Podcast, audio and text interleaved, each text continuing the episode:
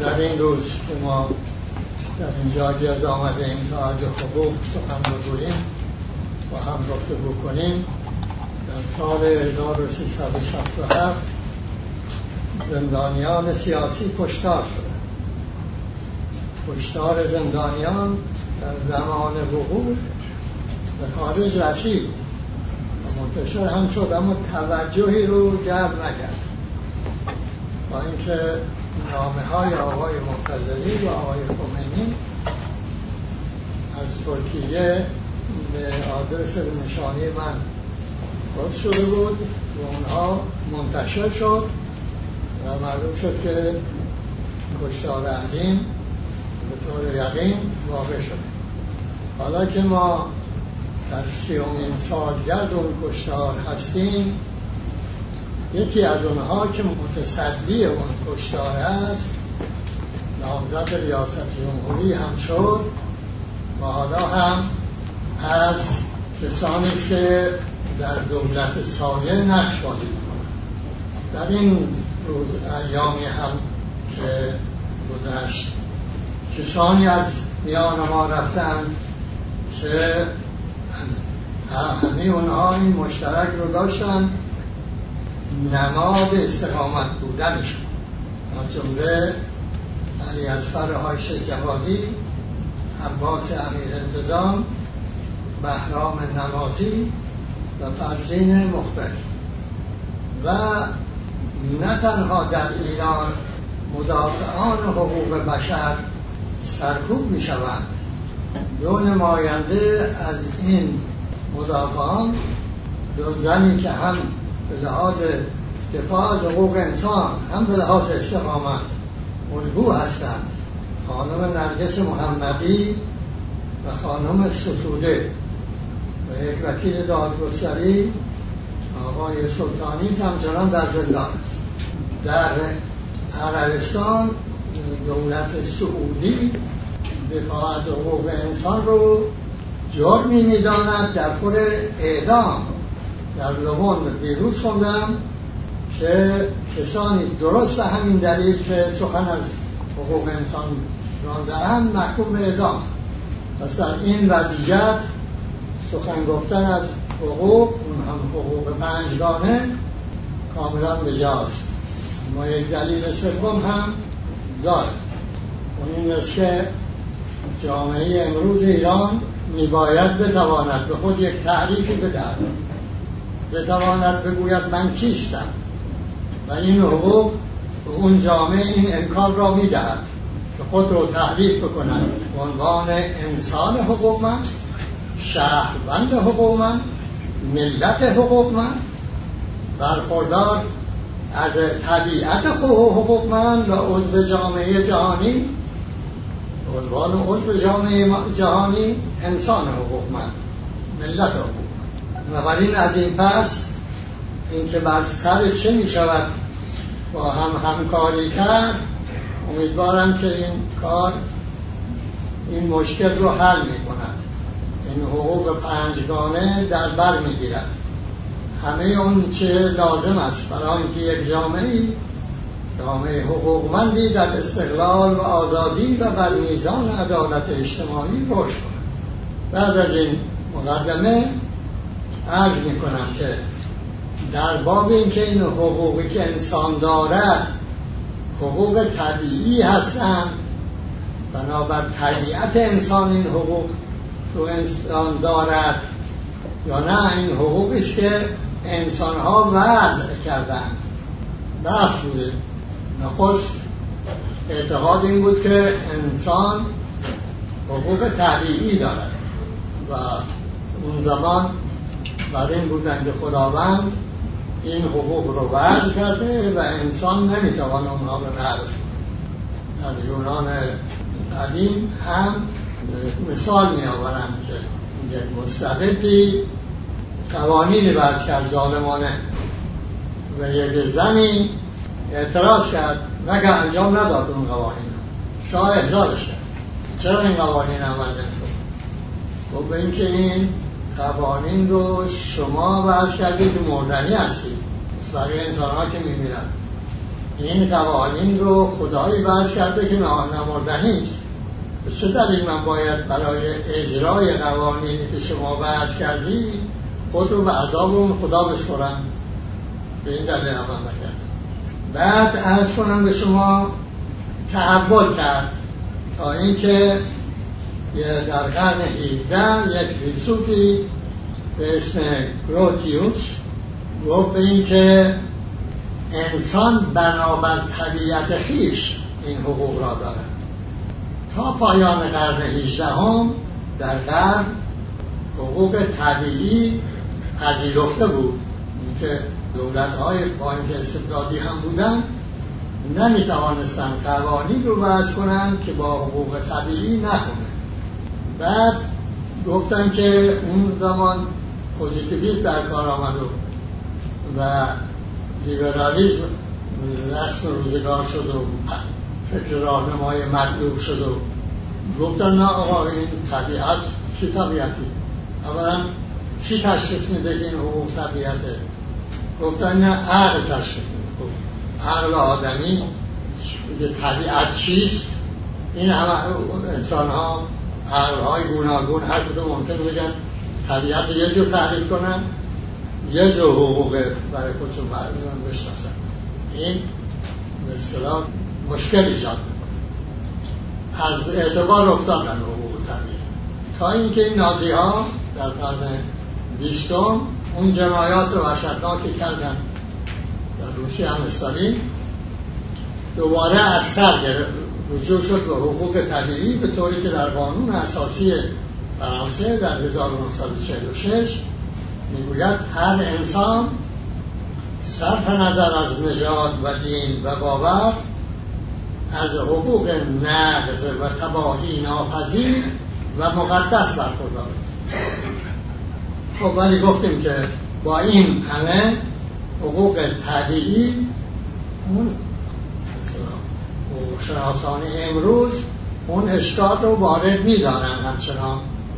که نه ها یک برداشت یکسانی دارن. حتی ها در زمانهای مختلف می‌تونن هم برداشت گناهون داشته باشیم و این نمیشه یه حقوقی رو بسپریم به تشخیصش و عقلی که هر روز یه چیز تشخیص میده و به طبیعتی که نمی‌دونیم چجوری تعریفش کنیم خب تا اینجا این پوزیتیویست آمدن. طرفداران فلسفه تحققی. اینا در با انقلاب فرانسه رو آمدن. بورژواها که اون وقت کارگردانی انقلاب رو می‌کردن نه به لحاظ اینکه خیلی دلسوخت حقوق بودن بلکه این حقوق رو لازم می‌دیدن برای این توضیح موقعیت خودشون از ایران. اینکه بپذیرانند که اینها این موقعیت رو دارن و تنظیم کنن روابط اجتماعی رو برابر این حقوقی که positive بود. مثبت بود یعنی وضع اونها گفتن به این که یعنی از پروتاگوراس معرفت شناس و خطیب معروف یونانی او گفته بود که دولت تنها منشأ حقوق است. بنابراین می‌تواند هر وقت اراده کرد حقوق رو نقص کنه اونی که خودش وضع کرده نقص کنه حقوق دیگری رو وضع کنه. در نسبت های خمینی ولایت مطلقه برای دولت باشه. در قرن بی... مثلا نوزدهم هگل بعد جرینگ و جلین اینا آلمانی هم فیلسوفای آلمانی در فرانسه در قرن بیستم کاره دو مالبرک این فرانسوی اینها در این حالی که می‌گفتن دولت باید محدود باشه مطلقه ولایت مطلقه ندارد نباید داشته باشه با اینها می‌گفتن که اراده دولت به هر تقدیر میباید به عمل در و هیچ گونه قاعدی که بتواند از لحاظ حقوقی بگوید که دولت ولایت ندارد یا ولایت دولت رو محدود کند وجود ندارد. پس پوزیتیویستا به این ترتیب دولت رو بانی حقوق می‌شناسند و اختیار این اختیار برای دولت قائلم که هر زمان خواست این حقوق رو نقض این توانایی داره. تا اینکه پوزیتیویستا یک فیلسوف اتریشی پیدا کردم به اسم کلسن او گفت به اینکه دولت و حقوق مطلقا در یکدیگر ذوب هستن. مثل اینا در زمان ما ذوب ولایت فقیه نیستن. اونم اینجوری دولت در حقوق این دوتا در یکدیگر ذوب هستن. برای اینکه دولت است که معیارهای حقوقی رو وضع می‌کنه که این معیارهای حقوقی ارکان و وظایف ارکان دولت رو معین می‌کنن و وظایف این ارکان رو هم تعیین می‌کنن. بنابراین حقوق فراورده یک رشته یک سلسله قواعد که اینا سلسله مراتب دارن. بالاتر از همه قانون اساسی تا به پایین اینها تنظیم می‌کنن هم سازمان دولت رو هم رابطه دولت رو با ملت. بنابراین دولت حقوق واضحش واضح کنندش دولت و کار این حقوق هم تنظیم رابطه های دولت با مردم و انسان ها با افراد جامعه باید دیگر دو اشکال حقوقدان ها به این نظر پوزیتیویست وارد دانستن. یکی اینکه گفتن آقا این دولت که از روز اول که نبود اما حقوق انسان حقوق بود. پس این نمی‌شود که شما بگید واضح حقوق دولته. خیلی از جوامع هنوزم هستن که دولت هم ندارن. بین اونها مفهوم حق و ناحق وجود داره. حتی اینا میگن جوامع ابتدایی. با این حال تو همون جوامع ابتدایی مفهوم حق و ناحق وجود داره. پس نمی‌توان گفت که حقوق این به واضحش دولت دو اینکه خود هر انسانی رو شما به نظر خود ما انسان ها در نظر بگیرید یک اصلا حس مادرزادی داریم که این حس مادرزادی به ما امکان می‌دهد بگیم چی حق چی حق پس این که ما این حس داریم این که بگیم دولت برای ما حقوق وضع کرده و قبل از اینکه حقوق دولت حقوق وضع کنه ما کاری نبودیم صاحب حقوقی نبودیم این سخن نادرست است. مقدار به دولت ستایی و انسان رو شهروند رو در اختیار دولت قرار دادن و دولت رو مختار کردن برای اینکه هر وقت لازم دید این حقوق رو مطلوب خودش نقض کند و جانشین کنه اونو با حقوقی که مطلوب خودش.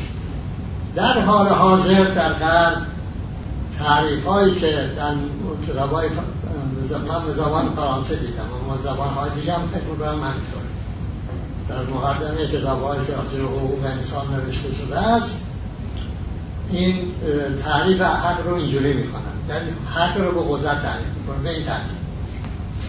می‌گوید که حق قاعده است که روابط میان انسانها را تنظیم می‌کنن تا اینجاش حقی نیست. این تنظیم بنابر سلسله مراتبی که قدرت معین می‌کنه از سوی دولت به عمل بنابراین به اصطلاح حق هم تابع قدرت هم تابع دولت. و هم دولت تضمین کننده حق است. گفته این از اون گربه ها هم گوشت رو اگر بدید ازش نگه میداره برای اصلا نمیداره. ارز کنم به شما هم یه چیز هم بهش اضافه می‌کنه. به شما بر میگرده یه تعریف دیگه می‌گوید حقوق مجموع قواعد رفتار انسان هستند یا حاکم بر رفتار انسان هستند که دولت آنها را به قالب قانون در آورده و اجرا میده و بالاخره تعریف سوم می‌گوید که حق نرده است. نرده که جلوگیری کنه از اینکه مثلا آدمی وقت تجاوز نکنه. چیزای آبول های که درست می‌کنن برای گوسفند های نرده های بعد می‌کنن که وقت از اینجا بیرون نرده نرده و فن نیست. برای معین کردن محدوده برای رفتار انسانی تنظیم روابط میان افراد شکل و مشروعیت بخشیدن شکل و مشروعیت بخشیدن به روابط قدرت و مهارات آخر اگر روابط قدرت رو شما عرض بگیرید فرض کنید همه انسان ها محکومن به اینکه در روابط قوا زندگی کنن روابط قوا یعنی رابطه که در اون مجموعه از علم و فن و زور و پول و ترکیب از اینها به کار می رود حق اونجا محلی نداره. به این ترتیب است که این جامعه شناس فرانسوی اخیرا کتابی نوشته و می‌گوید که ما هم تعریف غلطی از حق کردیم هم یه رابطه غلطی. الان الان الان توره هم یک تعریف غلطی می‌کنیم از حق هم یه رابطه غلطی بین حق و انسان قائل شدیم. یه چیز سیاسی بیرون انسان قرار دادیم. که آدم فکر می‌کنه میشه مثل که فرض کنید شما یه پولی دارید ندارید. باید یه تعریف دیگری بکنیم و این رو فرهنگی تلقی کنیم که این انسان غربی بگیده که این حقوق مال خودش داشته باشه قدرش رو بدونه بهش عمل کنه. خب. حالا این توضیحات مقدماتی عرض شد برای اینکه شما ببینید که این حقوق انسانی که ادامه جهانی حقوق بشر شد در چه مبانی نوشته شده؟ سیر تحول از حقوق طبیعی به حقوق پوزیتیو یا موضوع موضوعه و از اون تا اینجا که رابطه حق با خود اما در این کاری که جامعه ایران جامعه بشری پیشنهاد میشه نخست یه قاعده دیگه بگم که این در اینم امور واقع مستمر است. یک تا اینجا که دیدید حق رو چی می‌گوید حقه نه چه می‌گوید. چون دولت می‌گوید حق است. حالا بین خودمان هم بحث که می‌کنیم اگر مثلا کسانی طرفدار آقای خمینی باشن میگن امام فرمود. امام فرمود دیگه چون چرا نداره. حق است و باید فورا بجوزم هم اگر طرفدار فرض کنیم که لنینیست بود میگه لنین فرمود گفت دیگه تمام. طرفدار عرض کنم به شما مارش بود. مارش گفت تمام. خیلی طرفدار فرض کنیم این هاورماس بود یا طرفدار سیاسی های مثل هگل بود. ببخشید میگم مثل دوگل بود. میگه دوگل گفت تمام. یک برداشته یک برداشت دیگر یک تعریف دیگر میگه نه چون خدا گفت حق است چون حق است خدا گفت. پس این حق باید خودش دلیل حق بودنش در خودش باشه نه در گویندش چون گوینده شما میگه خدا گفت. آمده میگه بعد مطلقه فقیه خدا جمع کرده در دین میگه خدا خدا گفت. جای بحث هم نیست شما دستشون نه. باید دلیل حقانیت در خودش باشه. پس این کار بر این مبنا نشته شده. و اینکه حقوق چه ویژگی ها دارن و بنابراین ویژگی ها که دارن انسان کدوم حقوق رو داره؟ پس نه مستند است به دین این حقوق نه به مرام از چپ براشیش کنیم خود این حقوق باید در دلیل حق بودنش در خودش باشد و هر کسی بتواند خود این رو بیازماید.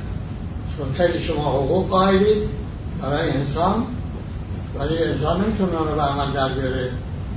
میگم میگیم حقه نه این شرط این چیزی حق ذاتی حیات من باشه این است که من خود بتوانم بهش عمل و در این دیدگاه رابطه حق با قدرت رابطه تضاد دانسته شده به دلیل توضیحی که الان عرض کردم.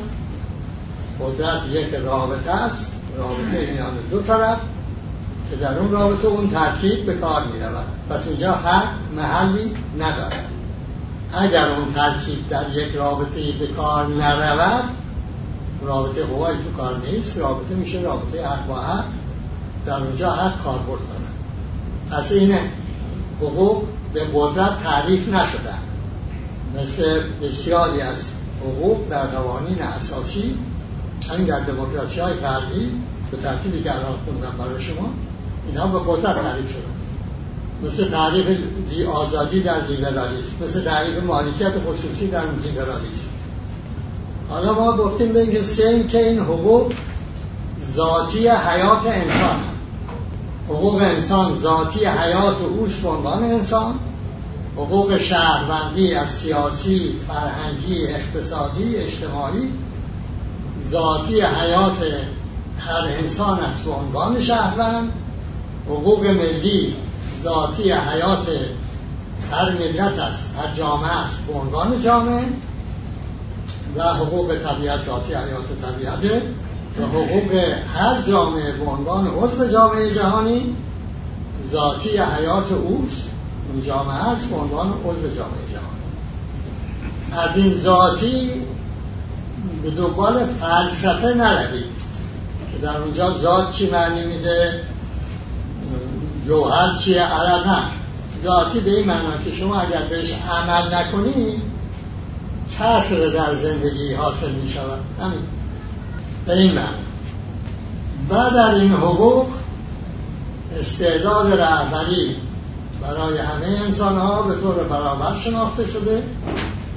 بنابراین محلی برای اینکه نخبه ها بر غیر نخبه ها مسلط باشند و اونها تنظیم کننده زندگی انسان ها باشند نظیر ولایت مطلقه فقیه یا غیر فقیه نه این رد است هر انسان دارای قوه رهبری است و استقلال و آزادی انسان مشترک است در هر پنج حقوق هر انسان مستقل است در گرفتن تصمیم آزاد است در انتخاب نوع تصمیم. هر شهروند این دور استقلال و آزادی رو دارد. هر ملت مستقل است در گرفتن تصمیم و آزاد است در انتخاب نوع تصمیم مطلب پنجم این که در تدوین قوانین اساسی اصل بر این است که دولت قدرت است و حق انحصاری به کار بردن قدرت را از آن دولت است. دولت های دموکراسی های غربی همه از این نوع اگر فردی خواست خشونت به کار ببرد زور به کار ببرد مجرم دولت او رو تنبیه می‌کنه. این در انحصار دولته. خب. و این از این نظر گرفتار تناقض ذاتی است. چون هم اختیار به کار بردن زور داره هم, هم این میگه دولت و حقوق مدار باید مدافع حقوق باشه. خب اینجا یک در قوانین اساسی که توجه بکنید اولا همشون دولت رو مرامند می‌شناسن. غالبا هم مرامشون لیبرال. یک. دو اینکه یک به اصطلاح فضاهای خالی تو قانون اساسی ها وجود داره. اونا رو مصالح ملی یا منافع ملی یا مصالح دولت حالا بنابر عنوانی که بهش میدن می‌دونی که در حقوق اساسی چیزی اسم منافع ملی وجود نداره. یا جعل این حاکمان است. منافع خودشون رو می‌کنن منافع ملی و اون که دلشون می‌خواد انجام میدن. در حقوق اساسی حقوق ملی وجود داره و همگان متعلق. اما منافع مثلا این منافع سرمایداری به من شما چه ربطی داره؟ ما رو استثمار می‌کنه اسمش مثل منافع ملی. میگه منافع ملی امریکا در ایران. منافع اون مر دنیا منافع ملی داره در وطن ما.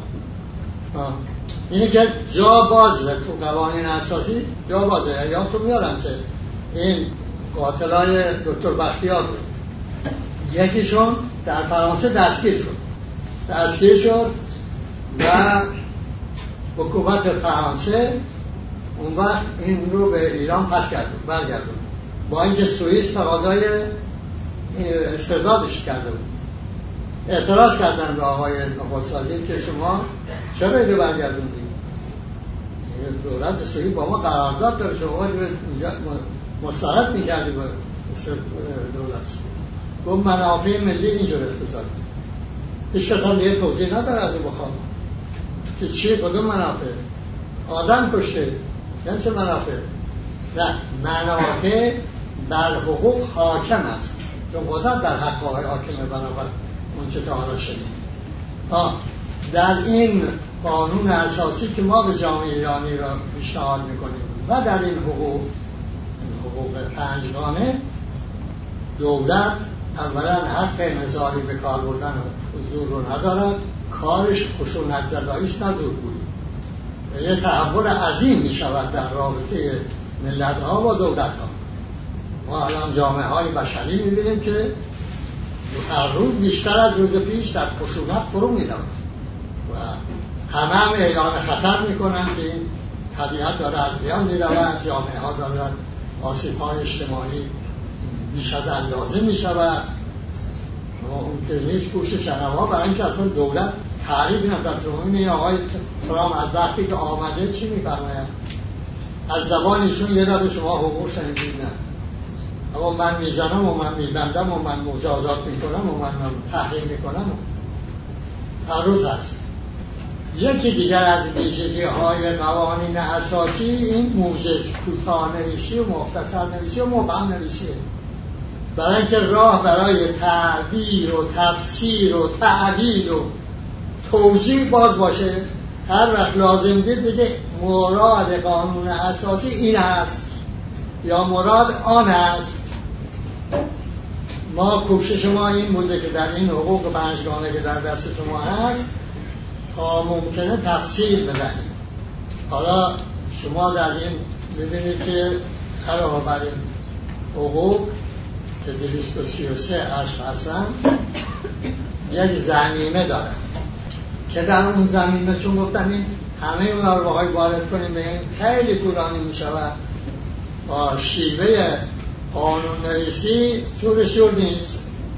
و ما اون در زمینه اینا رو آوردیم. مثلا برش کنیم که در متن آوردیم چون برابر اینکه زن و مرد حقوق یکسان دارن هر دو یکسان انسانن سی نابرابری تشخیص داده شده. و گفته شده این نابرابری ها باید از میان برداشته شود. حالا این در زمین است. اما همون اعتبار قانونی دارد که بقیه. یا مثلا پنجا و پنج شیوه استثمار اختلاس دوزی ما فهرست کردیم. شاید در جهان نخستین و کاملترین فهرست از این نوع. نخستین فهرست نیست برای که پرودون 16 تا فهرست کرده. ویتفوگل که چیز آسیایی نوشته استبداد آسیایی نوشته نوشته چهل شیوه وجود داره فهرست نکرده این پنجاه و پنج فهرست اینجا از در زمین است. بنابراین ما موجز نویسی رو روا ندیدیم و شفاف و تا اونجا که ممکنه واسع نویسی رو رویه کرده و اینکه در کشورهای جهان قوانین اساسی دارن دولت ساختار تغییر ناپذیر در نظر گرفته شده. و ما دولت رو یک مطلوبی نمی‌دونیم که این باید وجود دائمی داشته باشد و همیشه هم همون ساختار داشته باشد. واقعا یک روز جامعه های بشری بتوانند حقوق رو تنظیم کننده روابط خود بکنن و خود سازمان بدن به زندگی خیش از شر دولت بیاسایند چه بهتر؟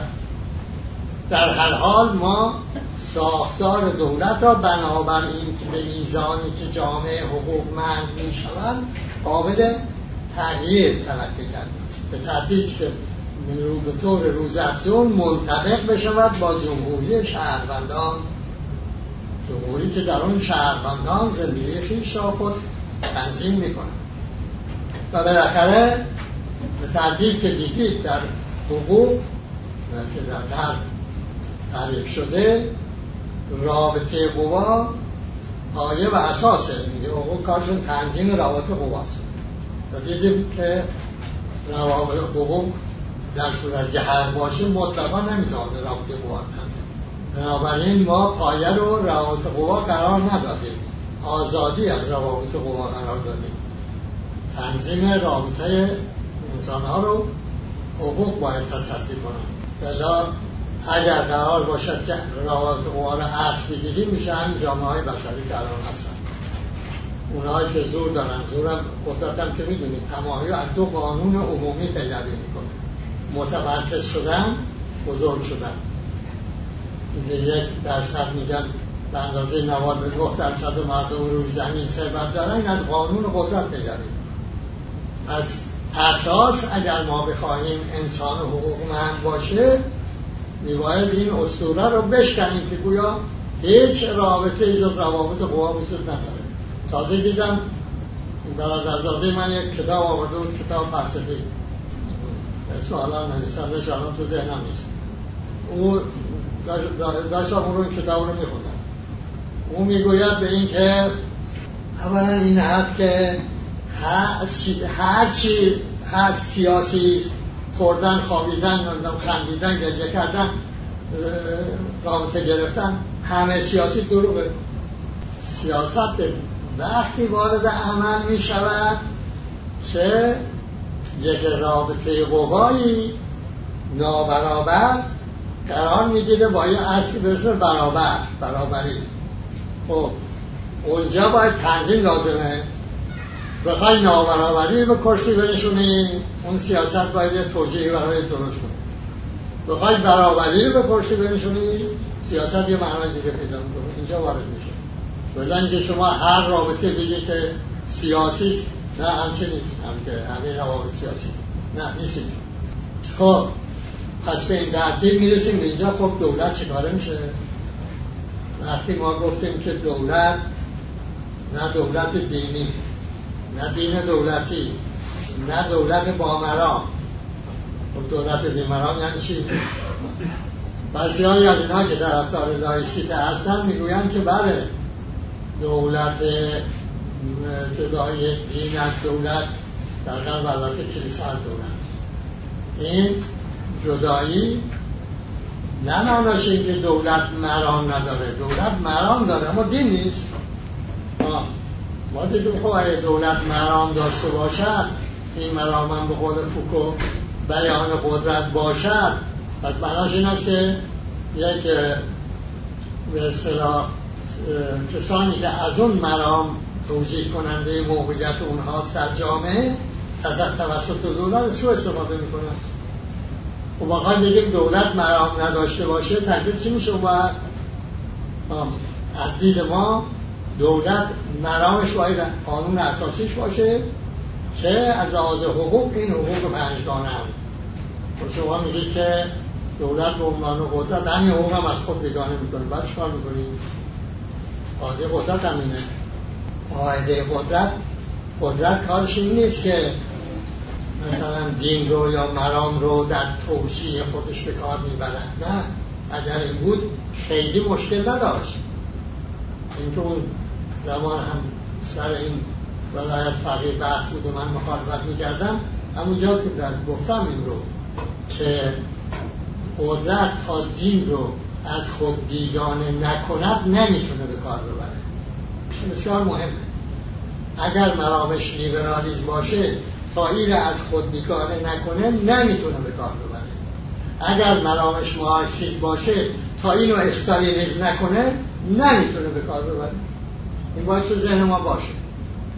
به این جهت گفتم که نسبت حق با دولت نسبت تضاده پس دولت دینی یا دولت مرامی دروغه.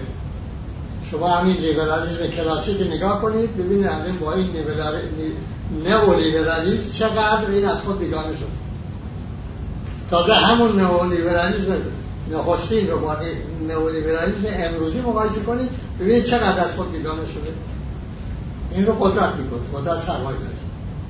پس ما برای اینکه دولت حقوق مدار که این حقوق مرامون خواهد بود از خود بیگانه نکند به ترتیب که عرض کردم اولا وظیفه دولت رو عبارت دانستیم. از خشونت زدایی و ثانیا برای جامعه مدنی حقوقی قائل شدیم که او رو توانا کند به مهار دولت. جایگاه احزاب و سازمان های سیاسی در جامعه مدنی قرار می‌گیرد. لحاظ به قول آلن تورن البته خود هم تجربه کردیم ما محتاج قولشون نبودیم ولی خب اون تجربه قبل به ما یادآور میشه او می‌گوید که یک جامعه مدنی داریم یک دولت داریم. به یک سازمان ها و احزاب سیاسی داریم. اگر این احزاب سیاسی جایگاهشون جامعه مدنی باشه می‌تونن دولت رو کنترل کنن دموکراسی خواهد این در این کتابی نوشته که دموکراسی چیست؟ که اونجا اگر نه ترک کنه این احزاب سیاسی جاشون ترک کنن برن در سرای دولت اونجا منزل کنن میشه دیکتاتوری. کشور ما نگاه کنید این بنیاد دینی این در طول تاریخ فونکسیونش وظیفش این بوده که مهار کننده باشه. حالا رفته خودش اونجا شده دولت. و همه چیز رو از خود بیگانه کرده. سه مهار کننده خود همون بنیاد دینی هم شده. طرف رفته تو قوم نشسته میگه آقا این قوم هیچی نداره. تو خالیه. عبادات اینا رو قرنهای بحث کردید که نماز و شکیات در نماز روزه و شده کارخانه توحید انبوه مرجع تعلیم خب چیزی برای قوم نمون کسی جرأت کرد بگه آقا بالایشش این آقا ابروه؟ نه. حتی کسی اونجا تو ایران میگه خب آقا اگر قوم پیش خواهیه این آقا به چه عنوان ولایت مطلقه دارد تازه اونجا درس اونجا هم که کامل نکنده که. ایشون این آقای خامنه ای رو وقتی مجلس عمرگان عضو کرد پذیرفتن به عنوان عضو گفتن این به گفتن ایشون مجتهد متجزیه. مجتهد متجزی یعنی که در بعضی مسائل می‌تونه اشتهاد کنه اما در همه مسائل نمی‌تونه اشتهاد کنه. این آقای متجزی حالا ولایت مطلقه داره توی جایی که میگه از خالیه البته مرحوم شریعتی هم می‌گفت این روحانیون ما اقیانوس هم به عمق یک سانتی متر آقای از قدی چیزی جدید نگفته. بله این به این ترتیب شما می‌بینید که اون جامعه مدنی باید که یک حقوقی داشته باشه و امکاناتی داشته باشد که بتوانه سازمان های سیاسی رو در خود نگه بداره و دولت رو مهار در حال حاضر جامعه ایرانی گرفتار یک رژیمی است که این جامعه رو از لحاظ اقتصادی مهار می‌کنه. زندگی روزمره مردم به اقتصاد دولتی وابسته. و اونم خورگون هم نداره دائم اسکناس چاپ می‌کنه. این آقا در پنج سال حجم نقدینه رو سه برابر کرده رسونده به 1600 هزار میلیارد دلار. تومان. از لحاظ اجتماعی مهار می‌کنه. از لحاظ دینی مهار می‌کنه. از لحاظ فرهنگی و هنری مهار می‌کنه. تمایلاتش تمایلات توتالیتریستیه فرهنگ ایرانی بهش اجازه نمیده. جدا تا حالا مستقر کرده بود پس لازمه که رابطه تغییر بکنه. و این جامعه باشه که دولت رو مهار می‌کنه. ناگزیر برای اینکه بتوان دولت رو مهار بکنه میباید که از یک اختیاراتی و یک امکانهایی برخوردار باشه. به این جهت است که استقلال اهمیت بیشتری پیدا می‌کنه. این با این توضیح که عرض می‌کنم. برای که هر انسانی از استقلال خود برخوردار باشد هموطنهای ما میگن که مثلا من استقلال مالی ندارم. یا خانم های ایرانی زنان ایرانی در وقتی مبارزه می‌کنن برای حقوقشون یکی از عمده ترین مطالباتشون این است که استقلال مالی به دست بیارن استقلال اقتصادی به دست بیارن پس این مرحوم شناخته است در جامعه ما.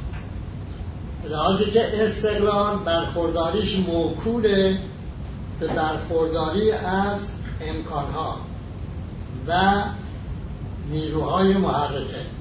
امکانها مثل طبیعت مثل مدارس در جامعه ها هست. عنوان مثال مثل کارگاه های صنعتی نیروهای محرکه مثل مثل فهم مثل سرمایه. مثل مواد اولیه. مثل انرژی. اینها رو هر شهروندی اگر ازش برخوردار نباشه از این امکانها و نیروهای محرکه استقلال نداره. استقلال اگر نداشت آزادی هم نداره. به این جهت است که یه بحث بسیار مهم و اساسی در این حقوق پنجگانه. طرح اون مربوط می شود به اینکه در اعلامیه جهانی حقوق بشر حقوق مالکیت خصوصی رو پذیرفته به عنوان حقی از حقوق انسان.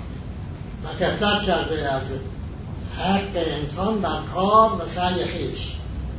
مالکیت شخصی به عنوان به این تعریف که مالکیت انسان است بر کار و تلاش و کوشش خیش این رو اصل نگرفته. مالکیت خصوصی را هست گرفته. در نتیجه این است که مالکیت خصوصی تنظیم کننده کار انسان هاست. همچه که می‌بینید اونهایی که این مالکیت خصوصی دارن اونها میگه به عرضه کار می‌کنن. اگر نکردن شما بیکاری اگر بیکاری استقلال ندارید آزادی هم ندارید پس این ناقض حقوق شد. تناقض هست در اون ماده از مواد اعلامیه جهانی حقوق بشر. در این حقوق پنجگانه نه. این حقوق شخصی است که حقی از حقوق انسان است حق انسان بر کار. برای اینکه از این حق برخوردار بشود هر شهروند حق دارد. بر امکانها و بر نیروهای محرکه موجود در اونجا و هر جامعه حق دارد به عنوان عضو جامعه جهانی به برخورداری از این نیروهای محرکه و این امکانها در سطح جهان. به این جهت است که در اون به اصطلاح حقوق حق حقوق هر جامعه به عنوان عضو جامعه جهانی جامعه جهانی پیشنهاد می شود برای مدیریت جامعه جهانی تا رشد هماهنگ جامعه های بشری رو بتوانه این ممکن بکنه و به پیش ببره. البته ما خیلی دوریم از اونجا نگمان کنید که بگید اینا آرمان های خوبی اما تحقق ندارن. واضح در حال حاضر اینا آرمان اصلا در اوایل انقلاب این سیاست جهانی رو به عنوان این مدیریت دموکراتیک جامعه جهانی پیشنهاد کرده اون زمان. از اون زمان هم تا امروز پی گرفتیم. در یک سمینار هم در همین فرانسه بود که در چاپ هم شده. در اونجا هم تر کردن.